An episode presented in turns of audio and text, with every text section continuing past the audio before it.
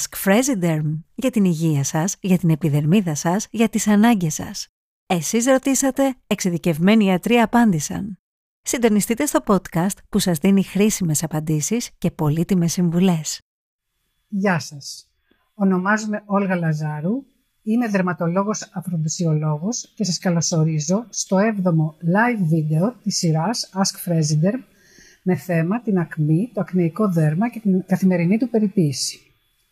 Σκοπός των ενημερωτικών βίντεο της Ask Fresiderm είναι να προσφέρουν έγκυρες ιατρικές συμβουλές και σε θέματα υγείας που μας απασχολούν καθημερινά και όχι μόνο live συμβουλές, αλλά βέβαια και live απαντήσεις. Ρωτήστε μας λοιπόν και εμείς θα σας απαντήσουμε ζωντανά σε ό,τι απορία και αν έχετε σχετικά με την αντιμετώπιση της ακμής και με τη φροντίδα του ακνεϊκού δέρματος. Μπορείτε ήδη να στέλνετε τις απορίες ή τις όποιους προβληματισμούς έχετε με comment κάτω από αυτό το βίντεο και πολύ σύντομα θα έχετε συγκεκριμένες απαντήσεις.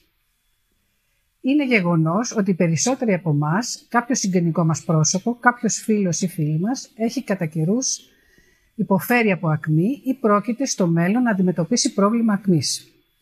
Γι' αυτό υπάρχουν διάφοροι μύθοι γύρω από αυτό το θέμα, τους, τους οποίους είναι μια ευκαιρία μέσω, αυτής, μέσω αυτού του live βίντεο και της σειράς να αντιμετωπίσουμε και να, το, να αποκαταστήσουμε πιθανές παρεξηγήσεις ή να δώσουμε συμβουλές για το πώς πρέπει να αντιμετωπίζουμε ένα δέρμα το οποίο έχει προβλήματα και συμπτώματα ακμής. Φυσικά δεν, δεν ενδείκνυται όλα για όλους και αυτό ερχόμαστε σήμερα εδώ να συζητήσουμε. Το ακνεϊκό δέρμα χρειάζεται μια προσωποποιημένη και ιδιαίτερη φροντίδα. Σήμερα λοιπόν, σε αυτό το 7ο live Ask της, Ask είναι ευκαιρία να λύσουμε όλες σας τις απορίες σχετικά με την ακμή, το ακνεϊκό δέρμα και φυσικά την καθημερινή φροντίδα η οποία είναι κατάλληλη για μας. Ας ξεκινήσουμε λοιπόν με τις πρώτες δικές σας ερωτήσεις. Πρώτη ερώτηση. Είχα σοβαρή ακμή στην εφηβεία και μου έχει αφήσει σημάδια. Τι μπορώ να κάνω για να φύγουν. Ας ξεκινήσουμε λοιπόν πρώτα με μια μικρή ενημέρωση για αυτούς που μας βλέπουν και συχνά είτε, είτε αντιμετωπίζουν οι ίδιοι είτε έχουν ακούσει από άτομο του περιβάλλοντος του να έχει αυτό το πρόβλημα. Φυσικά η ακμή μπορεί να αφήσει σημάδια συνήθως μια σοβαρή ακμή, πολλές φορές όμως και μια ακμή που δεν φαίνεται αρχικά να είναι τόσο σοβαρή, μπορεί να αφήσει σημάδια. Τι εννοούμε λέγοντας σημάδια; Σημάδια ο κόσμος εννοεί δύο τύπους βλαβών που αφήνει η ακμή. Είτε αυτά τα κόκκινα ή καφέ σημάδια, τα οποία στην ουσία δεν είναι σημάδια, είναι δυσχρωμίες, ή και αυτές τις εμβανθήσεις που παρατηρούμε, βαθουλώματα δηλαδή που παρατηρούμε πολλές φορές στο δέρμα, ε, και που είναι και για μας τους δερματολόγους οι κλασικές ουλές ακμής. Φυσικά, οι ουλές αυτές πολλές φορές μπορεί να είναι και υπερτροφικές, δηλαδή να σηκώνονται πάνω από το δέρμα. Άλλες φορές πάλι μπορεί να τις παρατηρήσουμε σαν μικρά βαθουλωματάκια ή αϊσπίκουλες όπως λέμε και οι οποίες είναι και αρκετά δύσκολο στο να αντιμετωπιστούν. Πώς θα το αντιμετωπίσουμε λοιπόν αφού έχει δημιουργηθεί; Όσον αφορά τον πρώτο τύπο που ο κόσμος εννοεί σημάδια, δηλαδή τις δυσχρωμίες, εδώ βοηθάει πάρα πολύ το δερμοκαλλιντικό, συγκεκριμένο που θα πρέπει να, φυσικά να συνταγογραφηθεί από τον δερματολόγο και καθώς επίσης και το χρονικό διάστημα το οποίο θα πρέπει να, αυτό να εφαρμοστεί. Αυτό είναι κάτι που θα συζητήσει ο, ο ασθενής με τον δερματολόγο του. Εάν έχει αφήσει ουλές είτε υπερτροφικές είτε ατροφικές, σε αυτή την περίπτωση θα έρθει η τεχνολογία να μας βοηθήσει και να δώσει λύσεις σε προβλήματα που μέχρι πριν λίγα χρόνια ίσως να ήταν άλυτα. Τέτοια τεχνολογία είναι τα fractal laser, microneedling, ραδιοσυχνότητες, ακόμα και τα κλασικά peelings μπορούν να βοηθήσουν πάρα πολύ σε τέτοια προβλήματα ουλών ακμής. Πάρα πολύ σημαντικό ρόλο στην περίπτωση αυτή παίζει η προετοιμασία του δέρματος πριν με συγκεκριμένα δερμοκαλλιντικά, θα έλεγα τύπου απολεπιστικά δερμοκαλλιντικά που να προετοιμάζουν το δέρμα ε, και καθώς επίσης και η αντιμετώπιση μετά με, ειδικά, με, με δικές αναπλαστικές κρέμες και ένα συγκεκριμένο βέβαια αντιλιακό το οποίο θα μας βοηθήσει στο να έχουμε ένα πολύ καλύτερο αποτέλεσμα σε πολύ πιο σύντομο χρονικό διάστημα. Ας προχωρήσουμε τώρα στην επόμενη ερώτηση. Είμαι 25 ετών, γιατί έχω ακόμα κάποια σπυράκια, πότε θα φύγουν εντελώς; Καταρχάς να πω, όπως είπαμε και στην αρχή, η ακμή δεν έχει ηλικία. Ακμή μπορεί να εμφανιστεί σε οποιαδήποτε ηλικία. Φυσικά εμφανίζεται πολύ συχνότερα στην εφηβεία.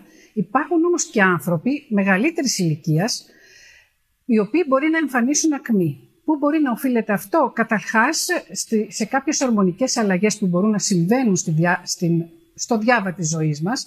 Γι' αυτό και συχνά παρατηρείται ακμή στις ενήλικες γυναίκες κοντά στην εμινόπαυση ή όταν μπαίνουν σε ένα προεμινοπαυσιακό στάδιο. Οπότε τότε χρειάζεται και συγκεκριμένη αντιμετώπιση. Και επίσης ακμή μπορεί να δημιουργηθεί από λάθος καλλιτικά ή να παραμείνει κάποια ακμή που δεν αντιμετωπίστηκε πολύ σωστά σε νεότερη, και ριζικά σε νεότερη ηλικία. Τι θα πρέπει λοιπόν να κάνουμε σε αυτή την περίπτωση; Οπωσδήποτε θα σε αυτή την περίπτωση, ανάλογα με το είδος της ακμής, το ιστορικό του προσώπου, τις συνήθειές του, το προφίλ του, το γενικότερο προφίλ του, θα πρέπει να συνταγογραφηθεί κάποια θεραπεία. Πολύ σημαντικό είναι, ειδικά σε ακμές που είναι μετά τα 25-30, η καλλιτική περιποίηση που κάνουμε στο πρόσωπό μας.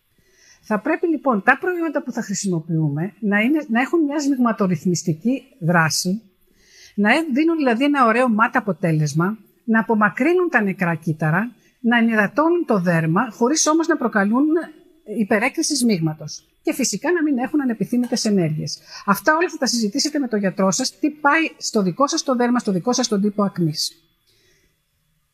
Έχω μαύρα στίγματα. Πλένω το πρόσωπό μου δύο φορές την ημέρα. Δεν φεύγουν όμως. Τι να κάνω, Καταρχάς, είναι πάρα πολύ καλό το ότι πλένετε δύο φορές την ημέρα το πρόσωπό σας. Αυτό είναι μια πάρα πολύ ωραία συνήθεια. Δεν είναι όμως αρκετή πολλές φορές. Για να φύγουν τελείως τα μαύρα στίγματα, πρώτον θα πρέπει να γίνει ένας σωστός καθαρισμός. Προτείνω από ειδικό για να μπορούν να κρατηθούν οι άσυπτες συνθήκες που είναι απαραίτητες σε μια τέτοιου είδους παρέμβαση. Και από εκεί και πέρα το αποτέλεσμα για να το διατηρήσετε θα πρέπει να συνταγογραφηθούν συγκεκριμένα καλλιτικά τα οποία να έχουν μια ήπια απολεπιστική δράση ούτως ώστε να αποφράσουν τους σπόρους καλό θα είναι το πρωί αυτό να συνοδεύεται από μια ειδική κρέμα η οποία θα έχει ή ίσως και ορό ε, οι οποίες θα ενυδατώνουν το δέρμα χωρίς όμως να το βαραίνουν και χωρίς να προκαλούν ε, ζυγματόρια και να αποφράσουν τους σπόρους. Έχω μαύρα στίγματα. Πλένω το πρόσωπό μου δύο φορές την ημέρα. Δεν φεύγουν όμως. Τι να κάνω; Ε, νομίζω ότι την έχουμε απαντήσει την ερώτηση αυτή, οπότε καλό θα είναι να προχωρήσουμε στην επόμενη. Πάμε. Λόγω πολικιστικών, ο γιατρός μου πρότεινε αντισυλληπτικά. Θα φύγουν και τα, τα σπυράκια μου. Πρέπει να βάζω και άλλα προϊόντα ειδικά για την ακμή. Η ακμή, όπως είπαμε, έχει να κάνει οπωσδήποτε με τις ορμόνες. Το να συνταγογραφηθούν αντισυλληπτικά σίγουρα θα βοηθήσει την ακμή, οπωσδήποτε, δεν είναι όμως αυτό αρκετό. Οπωσδήποτε θα πρέπει να υπάρξει συμπληρωματική θεραπεία, τοπική αγωγή θα πρότεινα φαρμακευτική και συγκεκριμένα καλλιτικά με τα οποία θα πρέπει ο συγκεκριμένος άνθρωπος να περιποιείται το δέρμα του και πρωί και βράδυ. Πολύ σημαντικό είναι, εφόσον θα συνταγογραφηθούν αντιλιακά στην περίπτωση αυτή, ο ενδιαφερόμενος ή η ενδιαφερόμενη, μάλλον οι ενδιαφερόμενοι, θα πρέπει να χρησιμοποιεί και συγκεκριμένο αντιλιακό, γιατί τα ίδια τα αντισυλληπτικά μπορεί να προκαλέσουν δυσκρομίε στο δέρμα. Το οποίο και αυτό θα πρέπει να έχει συγκεκριμένα χαρακτηριστικά, εφόσον μιλάμε για άτομο το οποίο υποφέρει από ακμή. Δηλαδή, να μην, να μην βαραίνει το πρόσωπο, να έχει μια αντιβεκτηριδιακή δράση, να καταπολεμά δηλαδή όσο είναι αυτό δυνατόν τα μικρόβια και επίσης να έχει μια σμιγματορυθμιστική δράση, να δίνει ένα ωραίο μάτα αποτέλεσμα. Το make-up χειροτερεύει την ακμή. Ασφαλώς και το make-up χειροτερεύει την ακμή. Βέβαια, αρεσκόμεθα στο να φοράμε make-up, διότι μας δίνει μια πολύ πιο ωραία εικόνα. Ειδικά αρέσκονται πάρα πολύ οι νέοι. Τι θα πρέπει να πούμε λοιπόν σε αυτή την περίπτωση; Το να πεις σε έναν νέο άνθρωπο να μην βάλει make-up, μάλλον δεν θα το τηρήσει. Καλό είναι λοιπόν να βάλει ένα make-up το οποίο τουλάχιστον να μην το βλάψει και σίγουρα να μπορέσει να τον ωφελήσει. Υπάρχουν αξιόλογα δερμοκαλλιτικά, συνήθως εγώ προτείνω από φαρμακεία, τα οποία βοηθούν στο να ρυθμίζουν το σμίγμα, να καταπολεμούν δηλαδή και τα ίδια την ακμή να καταπολεμούν τα μικρόβια της ακμής και πάρα πολύ σημαντικό, θα ήθελα, ε, θα ήθελα να πω εδώ ότι είναι πάρα πολύ σημαντικό, το να χρησιμοποιήσουμε πάρα πολύ σωστό ντεμακιγιάζ, δηλαδή αυτή η κρέμα θα πρέπει με ειδικό καλλιντικό να αφαιρεθεί το βράδυ ή όποτε ο άνθρωπος επιστρέψει στο σπίτι του και από εκεί και πέρα να μπει η συνηθισμένη του περιποίηση που χρειάζεται στην περίπτωσή του. Ο ήλιος βοηθάει τα σπυράκια να ξεραθούν. Ναι, αναμφίβολα βοηθάει. Γι' αυτό και η ακμή φαίνεται να βελτιώνεται τους καλοκαιρινούς μήνες. Οι άνθρωποι και ειδικά οι νέοι που πάσχουν συχνά από ακμή βλέπουν ότι τους καλοκαιρινούς μήνες η ακμή τους φτιάχνει. Αυτό οφείλεται και στο ότι ο ίδιος ο ήλιος έχει μια βακτηριοστατική δράση, δηλαδή σκοτώνει σε εισαγωγικά τα μικρόβια και επειδή αποκτούμε κάποιο χρώμα τους καλοκαιρινούς μήνες, καλύπτεται το πρόβλημα και φαίνεται πολύ λιγότερο. Αυτό όμως δεν σημαίνει ότι ανεξέλεγκτα θα πρέπει να εκτιθέμεθα στον ήλιο ή στο ζεστό καιρό, γιατί υπάρχει ακμή που δημιουργείται στις τροπικές χώρες που έχει υψηλή υγρασία.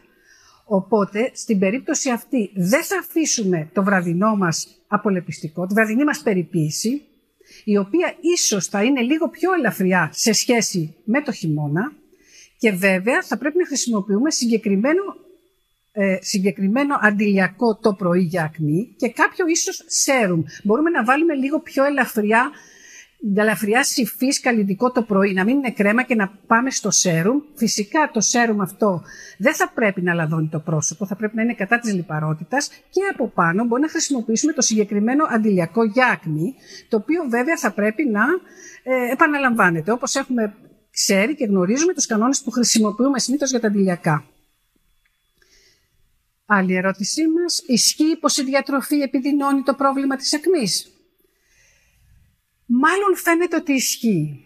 Υπάρχουν διάφορες μελέτες που θεωρούν ότι το γάλα, το χοιρινό, ε, η σοκολάτα ίσως επιδεινώνουν την ακμή. Αυτό πιθανά να συμβαίνει λόγω της επίδρασης που έχουν οι συγκεκριμένες τροφές στην έκρηση και στη σύνθεση του σμίγματος.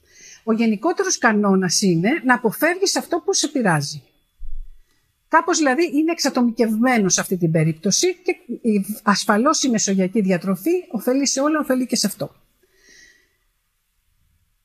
Ο δερματολόγος έδωσε στην κόρη μου μία θεραπεία για την ακμή που τους έχει ξηράνει πολύ το δέρμα.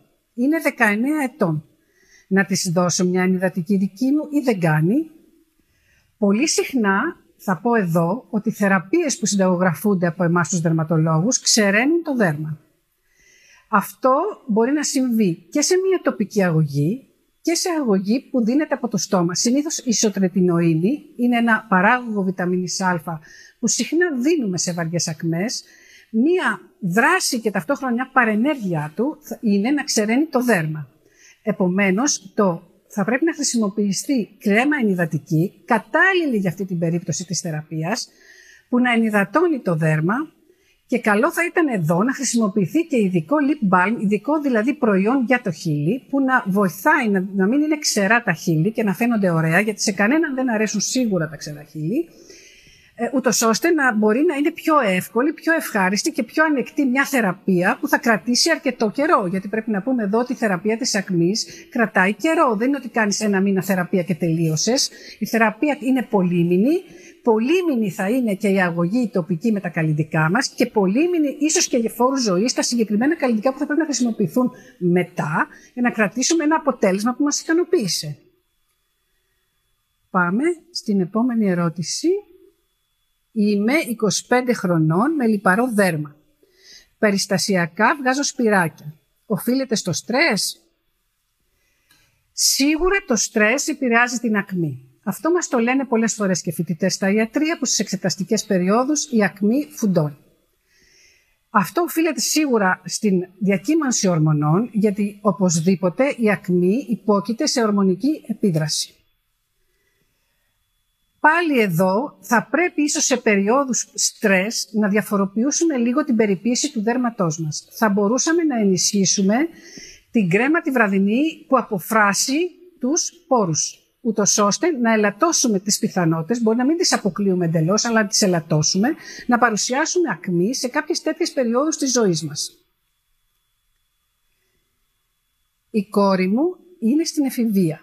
Έχει αρκετά άσπρα σπυράκια και μαύρα στίγματα. Δεν θέλω να πάρει φάρμακα. Αρκεί ένας κα... καλός καθαρισμός. Πολύ καλά κάνετε και δεν θέλετε να πάρει φάρμακα. Γιατί δεν πρέπει να πάρει φάρμακα. Σε μια τέτοια περίπτωση, όπως μου αναφέρεται ότι έχει μαύρα στίγματα και άσπρα σπυράκια, τους κλειστούς φαγέστορες όπως λέμε εμείς οι δερματολόγοι, θα πρέπει στο δερματολόγο να γίνει ένας σωστός βαθύς καθαρισμός, να φύγουν δηλαδή τα μαύρα στίγματα και τα σπυράκια και ο καθαρισμός θα μας βοηθήσει στο να φύγουν και άμεσα γιατί κανένας νέος άνθρωπος δεν επιθυμεί να κρατάει θεραπεία πάρα πολύ και από εκεί και πέρα τι θα κάνεις; Ε, εφόσον έκανες σπυράκια και είσαι σε νεαρά ηλικία και μαύρα στίγματα, αυτά αν αφαιθούν χωρίς συντήρηση στο σπίτι σίγουρα θα ξαναγίνουν. Οπότε εκεί θα πρέπει να χρησιμοποιήσει συγκεκριμένο βραδινό είτε τζέλ είτε κρέμα που να κρατάει το αποτέλεσμα και επίσης υπάρχουν και προϊόντα τα οποία βοηθούν και το αποτέλεσμα αυτό και βοηθούν και κάποιες διαφορές, διάφορες δυσχρωμίες που μπορούν να παρουσιάζουν οι νεολαίοι σε αυτή την περίπτωση. Μπορεί να πετύχεις με ένα καλλιτικό δύο πράγματα. Μόλις τελείωσα την αγωγή με την ισοτρετινοίνη. Μπορώ να βάλω μια ενυδατική γιατί το δέρμα μου είναι ξηρό. Ασφαλώς η ισοτρετινοίνη ξεραίνει το δέρμα. Η αγωγή με ισοτρετινοίνη από το στόμα και η τοπική, όχι μόνο από το στόμα, και η τοπική ξεραίνουν το δέρμα. Αυτές είναι οι δράσεις της. Είναι απαραίτητο να βάλετε, απαραίτητο να βάλετε κάποια κρέμα Φυσικά μετά την ισοτρετινοίνη θα αποκατασταθεί αυτή η ξηρότητα, οπότε πάλι θα πρέπει να συνταγογραφηθεί. Θα προτιμούσα εγώ ένα σέρουμ που να είναι λίγο πιο ελαφρύ για να δώσετε μια ωραία ενυδάτωση και να μην έχετε τη δυσάρεστη αυτή αίσθηση τραβήγματος στο δέρμα. Φυσικά αυτά τα καλλιτικά θα, θα πρέπει να έχουν μια ορισμένα συγκεκριμένα χαρακτηριστικά.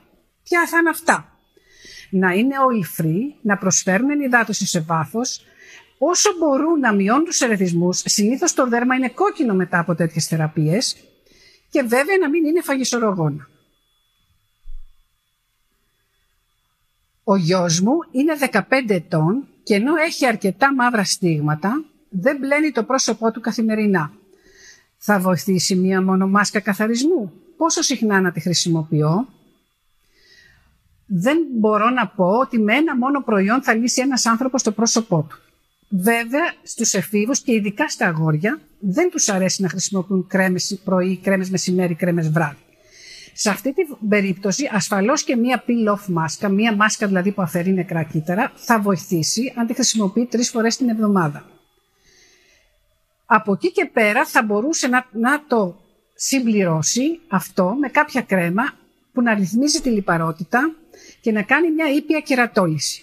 Και αν μπορεί και μια ενυδάτωση.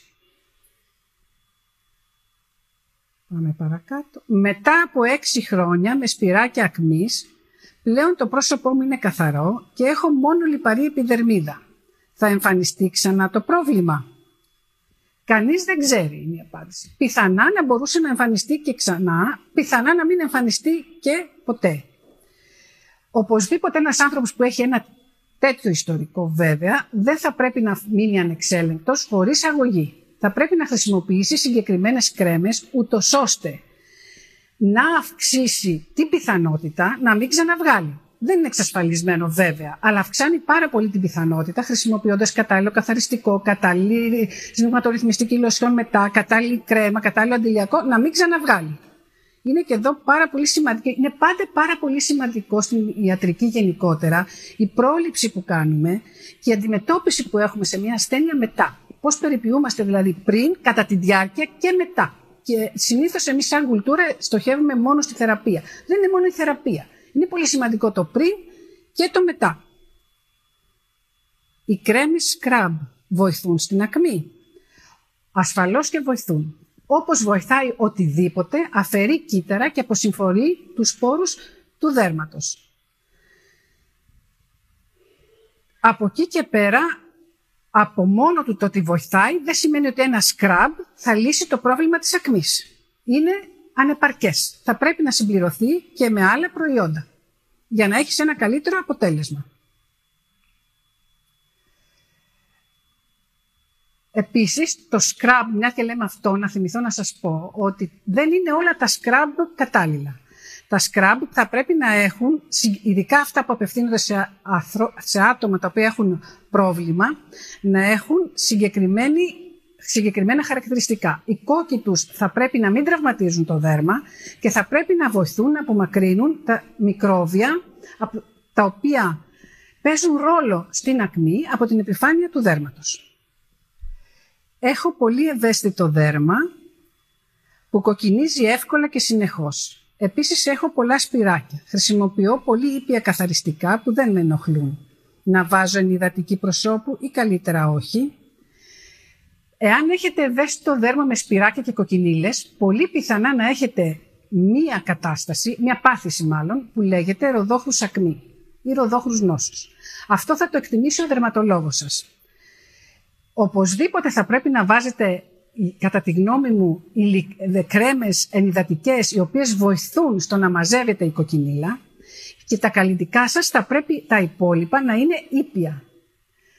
Ήπιο απολεπιστικό, ήπιο καθαριστικό. Υπάρχουν πολύ ωραία καθαριστικά και σε αφρούς τα οποία είναι ήπια, ούτως ώστε να έχετε με ένα αποτέλεσμα, ίσως σας πάρει λίγο παραπάνω χρόνο από ό,τι σε έναν άλλον άνθρωπο, αλλά να έχετε στο τέλος ένα επιθυμητό και καλό αποτέλεσμα. Πολλές φορές όταν ένας άνθρωπος έχει ροδόχρο ακμή χρειάζεται επιπλέον βοήθεια είτε με αγωγή από το στόμα είτε με την τεχνολογία. Υπάρχουν συγκεκριμένα lasers που μπορούν να βοηθήσουν να απομακρυνθεί η κοκκινίλα η οποία βέβαια σε κανέναν άνθρωπο δεν είναι ευχάριστη. Επίσης, επειδή συχνά οι άνθρωποι εδώ πέρα ε, που πάσχουν από μια τέτοια κατάσταση ε, δυσαρεστούνται από την εικόνα που παρουσιάζει το δέρμα τους με κοκκινίλες σπυράκια, χρησιμοποιούν άστοχα και άσκοπα λάθος καλυπτικά. Είναι πάρα πολύ σημαντικό το, το καλυπτικό που θα χρησιμοποιήσουμε. Εγώ θα προτιμούσα ένα καλυπτικό μη φαγισορογόνο, το οποίο να έχει και ένα δίκτυο προστασίας, για να κερδίσετε πολλά πράγματα με ένα προϊόν.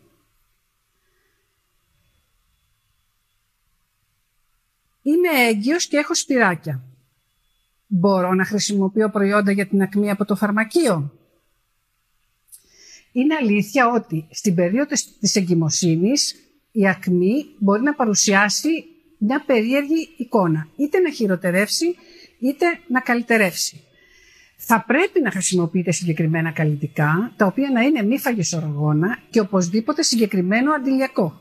Είναι πάρα πολύ σημαντικό στην εγκυμοσύνη να χρησιμοποιούμε συγκεκριμένο αντιλιακό. Τα σπυράκια σας θα πρέπει και αυτά να είναι συγκεκριμένα, τα οποία να έχουν μια βακτηριοκτόνος μειγματορυθμιστική δράση, να, να αποφράσουν πόρους ήπια. Δεν επιτρέπεται να είναι φάρμακα, φυσικά, γιατί δεν, επιτρέπεται, δεν επιτρέπεται στην εγκυμοσύνη να χρησιμοποιούμε φάρμακα, για τους γνωστούς λόγους. Έχω λιπαρό πρόσωπο με μαύρα στίγματα. Είμαι 22 ετών μπορώ να χρησιμοποιώ μια ενυδατική προσώπου. Θα, μπορείτε να χρησιμοποιείτε και πρέπει να χρησιμοποιείτε ενυδατική προσώπου. Το μαγικό σε αυτές τις περιπτώσεις είναι το και. Δεν μπορείτε να χρησιμοποιείτε, δεν θα ήταν καλό μάλλον να χρησιμοποιείτε μόνο ενυδατική προσώπου. Και ενυδατική και κρέμα βραδινή συγκεκριμένη, η οποία να αποφράσει τους σπόρους χωρίς όμως να ερεθίζει το δέρμα. Είναι απαραίτητη η ενυδάτωση στο δέρμα με ακμή είναι ασφαλώς απαραίτητη. Γιατί, πρώτον, γιατί κάθε δέρμα θα πρέπει να ενυδατώνεται. Βέβαια, το είπαμε, όπως έχουμε προαναφέρει, πρέπει να έχει συγκεκριμένα χαρακτηριστικά. Και ένας δεύτερος λόγος είναι ότι συνήθως οι άνθρωποι που έχουν ακμή θεραπεύονται, σήμερα όλο και περισσότεροι, πάνε στο τερματολόγο για θεραπεία, οι άνθρωποι αυτοί συνήθως ξεραίνονται. Είτε με τη μία αγωγή είτε με την άλλη. Οπότε καλό θα είναι να χρησιμοποιούν ενυδατική κρέμα. Έχω πολύ λιπαρό δέρμα που ερεθίζεται εύκολα, χωρίς όμως να έχω ακμή. Τι θα πρέπει να χρησιμοποιώ; Θα πρέπει να χρησιμοποιώ κάποια κρέμα η οποία να μου ρυθμίζει στο μέτρο του δυνατού τη λιπαρότητα. Είναι πάρα πολύ σημαντικό να χρησιμοποιώ ένα πάρα πολύ καλό καθαριστικό, να αφαιρεί δηλαδή το σμίγμα, χωρίς όμως να το ξεραίνει, γιατί και αυτό μπορεί να προκαλέσει υπερέκριση σμίγματος. Και ή να χρησιμοποιώ, επειδή συνήθως οι άνθρωποι που έχουν τη σμιγματόρια έχουν διευρυμένους πόρους, καλό θα είναι το καλλιντικό ή λοσιόν που θα χρησιμοποιήσουμε να προσφέρει μία δράση και, στην, και στο μάζεμα των πόρων, στο να βελτιώνει δηλαδή αυτή την εικόνα με τους διευρυμένους πόρους. Ήθελα να σας ρωτήσω για ένα δέρμα μεικτό και σε κάποια σημεία με πολλά άσπρα σπυράκια. Τι να βάζω, πρέπει να πάρω φάρμακο. Κατά τη γνώμη μου, φάρμακο δεν πρέπει να πάρετε. Θα πρέπει να καθαριστούν πρώτα τα άστρα σπυράκια, όπως το έχουμε ξαναπεί, και από εκεί και πέρα να χρησιμοποιήσετε κάποια συγκεκριμένη βραδινή κρέμα, ε, είτε scrub, είτε κάποια μάσκα peel-off να φέρει νεκρά κύτταρα, συγκεκριμένο ελαφρύ, θα προτιμούσα ένα σέρουμ εδώ, εγώ, με κάποιο αντιλιακό. Το λέω πάντα είναι πολύ σημαντικό, για τερματολόγια έχουμε ένα φετίχ με τα αντιλιακά, το λέω πάντα. Και από εκεί και πέρα υπάρχουν, αν που και που έχετε αυτό και που και που πετάτε κάποιο σπυράκι, υπάρχουν και ειδικά προϊόντα τα οποία θα μπορούσατε ή τζελ να τα εφαρμόζετε μόνο στα σπυράκια, εκεί που έχετε το πρόβλημα, δηλαδή είναι λίγα στο πρόσωπο και να γρήγορα να ξεραίνετε το σπυράκι χωρίς να σας ταλαιπωρεί πάρα πολύ καιρό. Πάμε παρακάτω. Καλησπέρα σας. Σας ευχαριστούμε πολύ. Δεν έχω έντονη ακμή. Απλά κάποιες φορές φουντώνω με σπυράκια χωρίς να ξέρω το λόγο. Το δέρμα μου είναι λιπαρό στη μύτη και στο πηγούνι. Πέρα από τον καθαρισμό θα βοηθήσει και μια ενυδατική. Η ενυδατική θα σας βοηθήσει στην περίπτωση που η ενυδατική που μέχρι τώρα χρησιμοποιούσατε ήταν λάθος. Θα πρέπει λοιπόν να βάλετε κάποια ενυδατική που να σας ταιριάζει. Επιμένω πάρα πολύ στη βραδινή θεραπεία που πρέπει να φέρει νεκρά κύτταρα και βέβαια θα πρέπει να ελεγχθείτε και στο γιατρό να βρει ίσως κάποιο αίτιο που συμβαίνει αυτό, να σας πάρει ένα καλό ιστορικό και να συστήσει κάποια θεραπεία που ίσως σας δώσει και μια πιο διαχρονική λύση στο πρόβλημά σας. Γεια σας. Αγόρασα μια κρέμα για την ακμή, αλλά μετά από τέσσερις ημέρες που τη βάζω, βλέπω πως τα σπυράκια είναι περισσότερα. Να τη σταματήσω; Θα έλεγα να τη σταματήσετε. Πρώτον, γιατί μπορεί να αντιδρά το δέρμα στην ίδια την κρέμα και να κάνει μια μορφή αλλεργίας απέναντι στην κρέμα. Και δεύτερον, η κρέμα που χρησιμοποιείτε μπορεί να μην είναι η κατάλληλη. Οπότε θα πρέπει να βρείτε κρέμα που να σας ταιριάζει και να είναι κατάλληλη. Ο τακτικός καθαρισμός προσώπου με απομάκρυνση στιγμάτων από δερματολόγο βοηθάει. Κάθε πότε πρέπει να γίνεται βοηθάει ο καθαρισμός όταν εμείς τον χρειαζόμαστε. Όσο πιο λιγότερο παρεμβαίνουμε σε ένα δέρμα, φυσικά και είναι τόσο το καλύτερο για τον ίδιο τον ασθενή. Ο δερματολόγος θα καθορίσει με τακτικές επισκέψεις κάθε πότε χρειάζεται. Επίσης, επιμένω πάρα πολύ σε αυτό, στη, στην περιποίηση και στη βοήθεια που θα κάνετε εσείς ο ίδιος. Γι' αυτό και έχουμε καθήκον και χρέος εμείς οι δερματολόγοι να, να εκπαιδεύουμε τους ασθενείς μας, κυρίως τους νέους που δεν ευχάριστα πολλές φορές βάζουν καλλιτικά, στο πώς θα χρησιμοποιούν τα καλλιτικά και στο πόσο συχνά θα πρέπει να επισκέπτονται το δερματολόγο τους για να ελέγχει την πορεία της κατάστασής τους και της νόσου τους. Νομίζω πως ε, κάπου εδώ τελειώσαμε. Δεν βλέπω να έρχονται άλλες ερωτήσεις.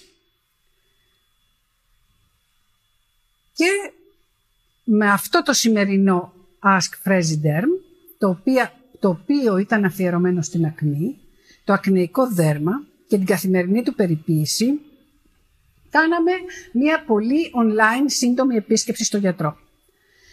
Μέσα από τις πολύ εύστοχες ερωτήσεις σας, μπορέσαμε και εμείς να δώσουμε χρήσιμες απαντήσεις για θέματα που σχετίζονται με την αντιμετώπιση της ακμής και τις θεραπείες του ακνεϊκού δέρματος, καθώς επίσης και τη συντήρησή του. Ευχαριστούμε πάρα πολύ για το ενδιαφέρον σας. Η Frezi Derm θα συνεχίσει να σας φέρνει κοντά με τους ειδικούς, ώστε να έχετε τη δυνατή, τη την καλύτερη δυνατή καθοδήγηση. Ποιο θα είναι το επόμενο ιατρικό θέμα του Ask Frezi Derm? Μείνετε συντονισμένοι και σύντομα θα το ανακαλύψετε. Είμαι η Όλγα Λαζάρου και ήταν το Ask President από τη President. Σας ευχαριστώ πάρα πολύ για την προσοχή σας. Για θέματα υγείας, συνεχίστε να ρωτάτε μόνο τους ειδικούς. Μόλις ολοκληρώθηκε ένα ακόμα podcast Ask Fresiderm. Αναζητήστε στο κανάλι της Fresiderm ό,τι χρειάζεται να γνωρίζετε για την υγεία και τη φροντίδα σας.